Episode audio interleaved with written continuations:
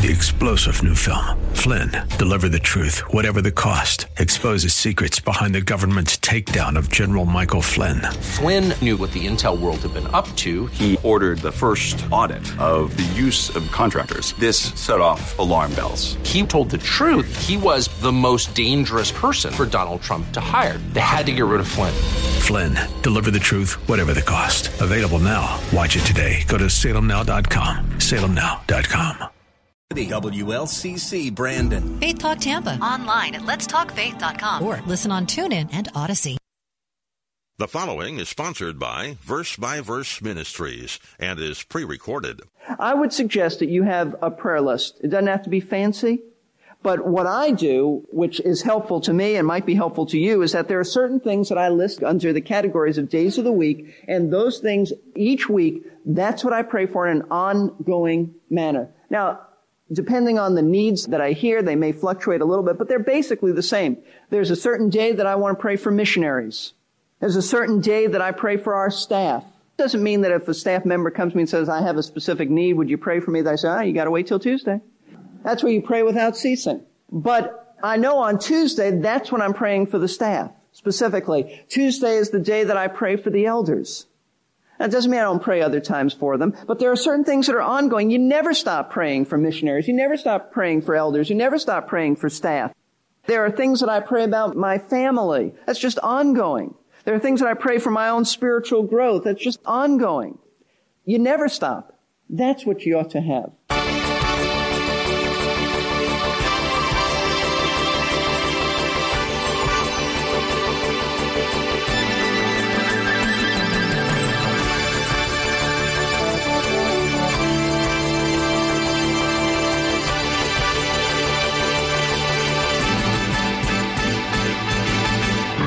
There is a sense in our prayer life that we should always be in a sense of prayer. But can that idea be compared to, oh, say, a chronic cough? Hello and welcome to our new series in Colossians here on Verse by Verse Radio with Pastor Steve Kreloff as our teacher. We studied some very interesting and helpful aspects of prayer in yesterday's program, and Pastor Steve has more practicality to drop on us today. One of those practical or helpful things that is coming up in today's lesson is a prayer list. But Pastor Steve isn't stopping there. He is going to help us know how to pray, how to pray through our prayer list in a biblical way. Now, about that chronic cough I mentioned earlier. Pastor Steve is ready to jump into today's lesson in our series, The Incomparable Christ. Now, there is a sense in which we must always be in a spirit of prayer even though you're not praying all the time. There ought to be with a Christian a God consciousness that you can go to prayer at any time. Anytime. Anything that comes up, you can immediately shift into a prayer. That's a God consciousness. Paul said in 1 Thessalonians 5:17, "Pray without ceasing." That means as many people have compared it to kind of a chronic cough. You're not coughing all the time, but at times you are throughout the day. That's what it means. It's a consciousness of God so that you can speak to Him at any time. So there's a sense in which we must always be doing that. Always be in a spirit of prayer. But that's not what Paul's talking about. He's talking about a set time of the day. Maybe a few set times of the day that Paul met with the Lord with a disciplined set time for prayer. And during those times alone with God, he prayed for the Colossians. We need that. You need that. I need that. I don't care if it's in the morning, in the evening, at noontime. I don't think the time matters at all to the Lord. But it does matter that you get alone with Him and you pray for those things on an ongoing basis. And I think that's what this is saying. In other words, there are some things that as we get alone with God, we pray for all the time. Some things never stop. There are crises that come up and you pray for those things, but then they pass. But there are some things that you would never stop praying for, and those are the things that you ought to have an ongoing prayer list and remember those things of the Lord. For example, Paul had a prayer list. Did you know that? As you go through the New Testament, he tells us in Romans chapter 1 verse 9 that the Romans were on his prayer list. He tells us in Ephesians 1.16 the Ephesians were on his prayer list. Philippians 1 4, the Philippians were on his prayer list. The Colossians, he tells them, First Thessalonians, he tells them that they were on his prayer list. He tells Philemon in his little letter to that man that he was on his prayer list. So Paul had an ongoing prayer concern for these people. We ought to. I would suggest that you have a prayer list. It doesn't have to be fancy. But what I do, which is helpful to me and might be helpful to you, is that there are certain things that I list under the categories of days of the week, and those things each week, that's what I pray for in an ongoing manner. Now, depending on the needs that I hear, they may fluctuate a little bit, but they're basically the same. There's a certain day that I want to pray for missionaries. There's a certain day that I pray for our staff. It Doesn't mean that if a staff member comes to me and says, I have a specific need, would you pray for me? That I say, ah, you gotta wait till Tuesday. That's where you pray without ceasing. But I know on Tuesday, that's when I'm praying for the staff, specifically. Tuesday is the day that I pray for the elders. That doesn't mean I don't pray other times for them, but there are certain things that are ongoing. You never stop praying for missionaries. You never stop praying for elders. You never stop praying for staff. There are things that I pray about my family. That's just ongoing. There are things that I pray for my own spiritual growth. That's just ongoing. You never stop. That's what you ought to have. You ought to do that this week. That's something concrete you can take from this passage of scripture and said, aha, Paul had a prayer list. Whether it was written down in his head or whether it was written down, he knew that he prayed for these people. You ought to start a prayer list. It's not very difficult. So what was though the ongoing prayer concern Paul had for the Colossians? We know they had a concern. We know that they were on his prayer list. But what did he pray? What did he ask God for constantly when he met with the Lord to pray for them? The end of verse 9 says, here's his prayer, that you may be filled with the knowledge of his will in all spiritual wisdom and understanding. He said, when I meet with God to pray for you, I'm praying that you might be filled with the knowledge of God's will in all spiritual wisdom and understanding. Paul prayed that they would be filled with the knowledge of his will. What does that mean? What does that really mean? And of all things that he could have prayed for, why did he pray for that? Why did he pray with that terminology, fill with the knowledge of God's will? I want you to remember who he's writing to. It's the Colossians and what their unique problems were. Remember they had some false teachers there who were probably the beginnings of a group later on known as the Gnostics. Gnostics sounding like know, to know. Gnostic, gnosis, to know. And these people said that it's fine that you know some things about Jesus, but oh, if you really want to grow deep with God, you need special knowledge. You need some mystical information. You need some superior knowledge that we can provide for you. And if you are enlightened like us, you'll be deep with God. You'll be close. You'll be tight with the Lord. We'll supply it. So now, in light of the threat to the Colossians' minds, Paul's prayer is that they would be filled which means totally controlled by the knowledge of God's will. That is to say that they would be controlled by a full and complete and thorough knowledge of God's will. It's as if Paul is saying, I pray that you won't go astray by that silly mystical knowledge that people are talking about, but that you'll be controlled by and totally saturated with an understanding of God's will. Forget that other nonsense. I want God's word to control you. The only knowledge that you need is not some mystical stuff. You need the knowledge of God's will. He speaks about being filled. Basically, that means to be controlled by it. The same word is used in John 16 verse 6 of the disciples were filled with sorrow when Jesus said he was leaving. They were filled, meaning they were controlled by sorrow. It dominated them. Luke 5:26 speaks about being filled with fear. It means you're controlled by fear. In Acts chapter 6 verse 5, it speaks of Stephen being full of faith. He was dominated, controlled, saturated by faith. That's the same thought here. You're controlled by the knowledge of God's will. And the word, it's interesting, the word for knowledge in the Greek language is not simply the word, it is an intense form of the Greek word, which means it's a deep and thorough knowledge or understanding. It doesn't just mean knowledge, it means deep and thorough knowledge.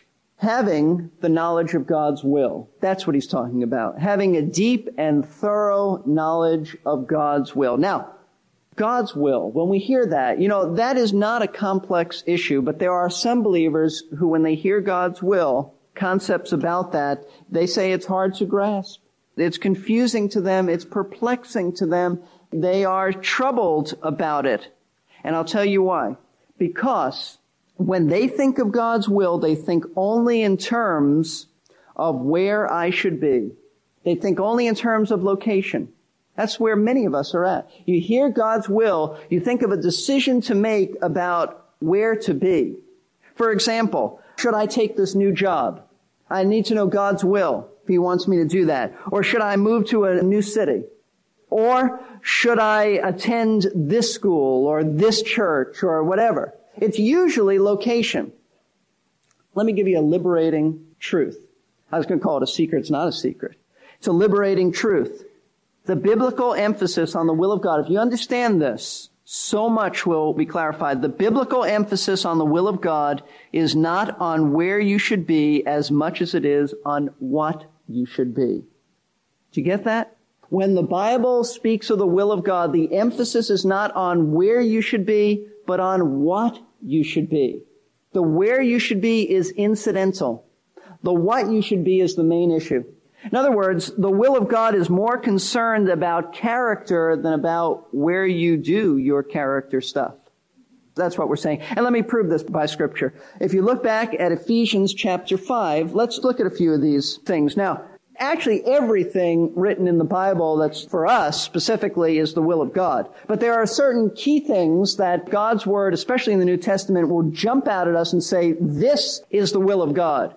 It's almost as if the apostle is saying everything is God's will, but take note of this. This is especially God's will. Everything else fits under some of these categories. Ephesians chapter 5, beginning of verse 17. So then, Paul writes, do not be foolish, but understand what the will of the Lord is. Aha. What is the will of the Lord? Verse 18, do not get drunk with wine, for that is dissipation, but be filled with the Spirit. Be controlled by the Spirit. God's will, you want to know what God's will is? It's that you be spiritual. You be controlled, dominated, saturated by the Spirit of God through obedience to His Word, which is the Bible. So you want to know God's will? His will is be spiritual. 1 Thessalonians chapter 4, verse 3. For this is the will of God. Here's that phrase again. You want to know God's will? Your sanctification, that is that you abstain from sexual immorality. You want to know God's will? Be sexually pure. That's God's will. Be sexually pure. Don't have extramarital affairs. If you're not married, don't have sex with anybody. That's God's will. 1 Peter chapter 2, another phrase that specifically tells us about God's will. 1 Peter 2, verse 13. And we'll read to verse 15. Submit yourselves for the Lord's sake to every human institution, whether to a king as the one in authority or to governors as sent by him for the punishment of evildoers and the praise of those who do right. For such is the will of God, that by doing right you may silence the ignorance of foolish men. What's the will of God? That you be submissive to authority. You be submissive to authority. Whether it's a king, whether it's a president, whether it's a governor, whether it's a teacher, whether it's pastors, whether it's your boss, God's will is be submissive. Another one, we go back to 1 Thessalonians chapter 5. 1 Thessalonians chapter 5 verse 17, one of the shortest verses around. Pray without ceasing. Pray without ceasing. And then he says in verse 18, which we looked at, verse 17, then he says, in everything give thanks, for this is God's will for you in Christ Jesus. You want to know what the will of God is? Be thankful. Be thankful in all your circumstances. In everything rotten and good. Give thanks to God. Be thankful. So, what is God's will for you? That you be spiritual, morally pure, submissive to authority, thankful. That you be that kind of a person. That's what God's will is. And God's will is that every born again person be this type of person in conduct and behavior. It's clearly revealed in the Word of God. And watch this when you are this kind of person that God's Word tells you to be, then you'll be able to sense His specific guidance in your life concerning a marriage partner, vocation, what school you should go to, what job you should have. You won't get it if you're not obedient in these other areas because it's only a person who says, I will obey and do God's will that's clearly revealed it's only that kind of person that is open to what the Spirit does in terms of giving him proper desires and promptings and so forth. Basically, let me put it this way, and by the way, John MacArthur has written a masterful book on this called Found God's Will. Because God's not putting you on a bunny chase trying to figure it out. And what MacArthur says is this, when all of these areas are together, and you're submissive and you're spiritual and so forth, and do whatever you want. Isn't that great? Do whatever you want. Because the Bible says He'll give you the desires of your heart. But if you're walking with Him, you can rest assured that those desires are His desires. If you're not walking with Him and you're carnal and it's going to be your selfish desires. You just take care of your character in terms of obedience and you can trust that the desires on your heart are sent there from God and they're going to be to honor the Lord. So I like what John says. Obey these things and do whatever you want. Because whatever you want is not carnal when you're submissive to the Lord. God's given you a brain. Do whatever you want. But obey what's clearly been revealed in scripture. Because if not, then it's kind of silly to say, Lord, I want to know what job I'm to have, but no, I'm not going to be baptized. No. Even though I can find it many places in your word. No, no. But bless me, Lord. Tell me who I'm to marry. But no, no, I'm not going to say sexually pure. You see, that's nonsense.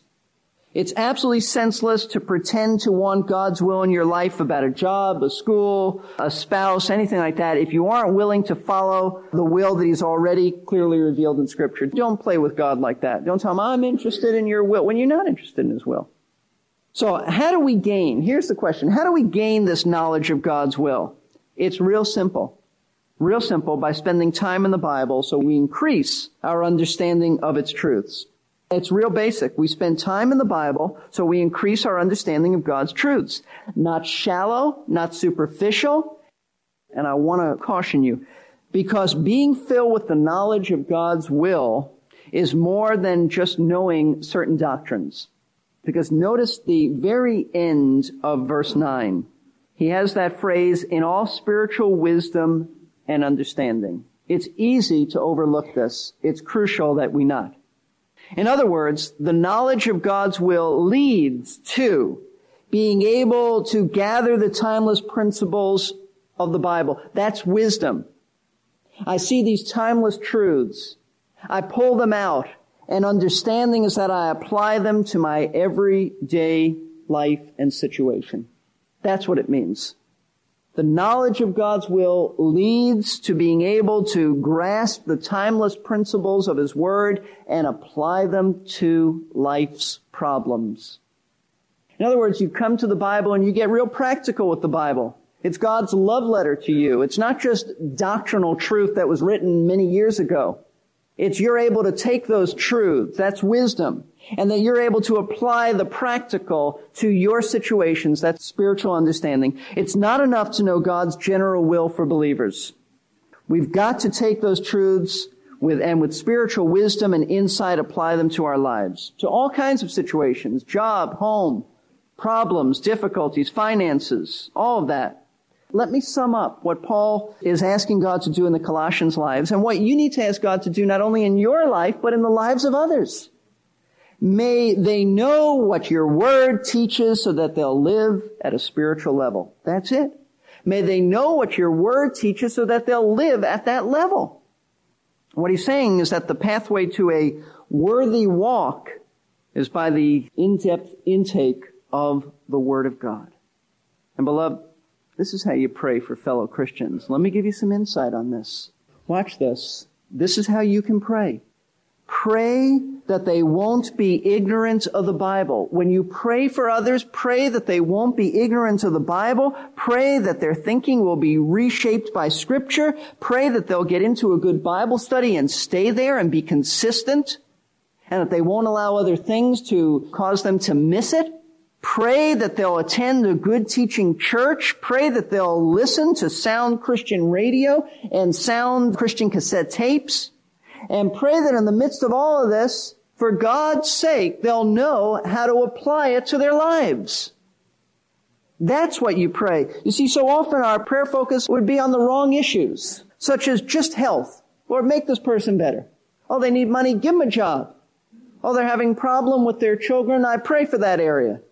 That's all part of it, but that's not the whole thing. That's not the focus. The greater issue is this. In light of the difficult circumstances, what does God's Word tell them to do?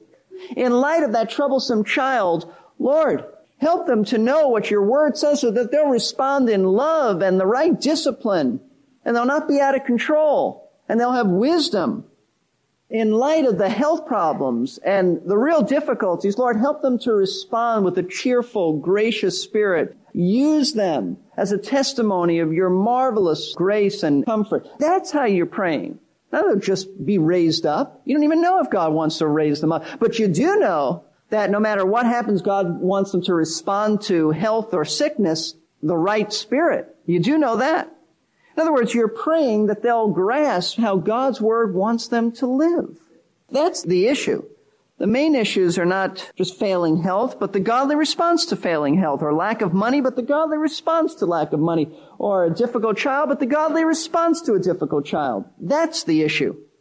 That's how we should be praying for others and ourselves. And that's what Paul's talking about. So the first key truth to a, a walk that is worthy of Jesus Christ is number one, the pathway to a worthy walk is through the knowledge of God's will. You're praying for people to know His Word. You're praying for yourself to know His Word. And not just some kind of vague stuff up here that was for the Colossians 2,000 years ago, but Lord, how does this apply to me? The second key truth about a worthy walk is this. Not only the pathway is through knowledge of the Word of God, but the purpose of the worthy walk is what? To please the Lord. What's the whole purpose? What's the point? What's the goal? Beginning at verse 10, he says, so that you may walk in a manner worthy of the Lord to please him in all respects. Actually, it's a twofold purpose. It's a twofold purpose. The purpose of the worthy walk is to please the Lord. It's to please him. Paul's purpose in praying this way for the Colossians that they might be filled with the knowledge of the will of God is essentially that they would live in such a way that God is pleased. In other words, knowledge and obedience go together. Did you get that? Knowledge and obedience go together. We learn about God in order to live as God wants us to live. Now that's so simple, but I'm afraid a lot of believers don't grasp this. You know, the Hebrews grasp this, unlike the Greeks. The Hebrews grasp this. The, the Hebrew people never looked at knowledge for knowledge's sake. They always looked that knowledge and conduct went together. It was always connected. That was always in their thinking. That was always the Hebrew way of thinking. For example, notice this. Psalm 143 tells us how they viewed God's will. Psalm 143 verse 10. Teach me to do thy will. Did you catch that? Don't just teach me your will. Teach me to do thy will, for thou art my God. Let thy good spirit lead me on a level ground. The psalmist isn't just praying that I might know your will. He's praying, Lord, I might know your will so I might do it. Teach me to do your will. Proverbs 1-5, a wise man will hear and increase in learning, and a man of understanding will acquire wise counsel. All Proverbs is about get wisdom so you live a certain way. Get knowledge so that you live a certain way. That's what the book of Proverbs is about. A fool behaves this way. A wise man has knowledge, so he behaves this way. The prophet said in Hosea 4 6, God speaking through him, My people are destroyed for a lack of knowledge. It isn't that they just had information, that they said, Oh, that's nice. We had our theology lesson today. It's a lack of knowledge and what to do. They're destroyed because they didn't take the knowledge and apply it and connect it with life. Their hearts were far from the Lord. Now, the Greek culture, on the other hand, was not like that. The Hebrews always connected knowledge with conduct, but the Greeks were different. The Greeks were philosophers. They looked at knowledge for knowledge's sake. They were into learning for the sake of learning. But they didn't relate this learning to everyday life. That was a typical Greek philosopher. And though the New Testament is written in the Greek language, it is never written with the Greek mentality. It is always written with the Hebrew mentality. That's what some Christians do today. We got a lot of Christian philosophers. They wouldn't call themselves that. But there are some Christians who do this. They study and they study and they study the Bible and they study the Bible, but they never seem to connect the truths of the Bible with real life. I know people like that. They like to discuss doctrine. They like to flash their grasp of the subject before you. But they never seem to take, for example, the sovereignty of God and apply it so that I'm not fearful today. I mean, that's just senseless if you have a grasp of that subject but you don't apply it to your life. But there are some people like that. And you may wonder then why do they study so much? I can think of a lot of other things to do. Why do they study so much? I'll tell you. 1 Corinthians 8 1. Knowledge puffs up. Sorry for ending right in the middle of where Pastor Steve was going with that thought. Well, actually, okay, I'm not really sorry. I was hoping that if I stopped the message right there, your curiosity would be so piqued that you would be back for the next verse by verse broadcast. That's my hope, anyway. I mean, who wouldn't want to find out what Pastor Steve was going to say next? So if you're able, please join us next time for Verse by Verse, where we feature the teaching ministry of Pastor Steve Kreloff. He is the pastor of Lakeside Community Chapel in Clearwater, Florida. And I promise you that on the next session, we will complete the thought that we left hanging at the end of today's program. We will also discuss why we study the Bible. I hope to see you then. Three star general Michael J. Flynn, head of the Pentagon Intelligence Agency, knew all the government's dirty secrets. He was one of the most respected generals in the military. Flynn knew what the intel world had been up to. He understood its funding. He ordered the first audit of the use of contractors. This set off alarm bells. The explosive new documentary, Flynn, Deliver the Truth, Whatever the Cost, and covers the facts behind this scandal. Flynn told the truth. He was the most dangerous person for Donald Trump to hire. I find out the worst enemy that I'm going to face in my life is right here in America. They took my assessment and they wanted me to change it. And I was like, I'm not changing it. They had to get rid of Flynn.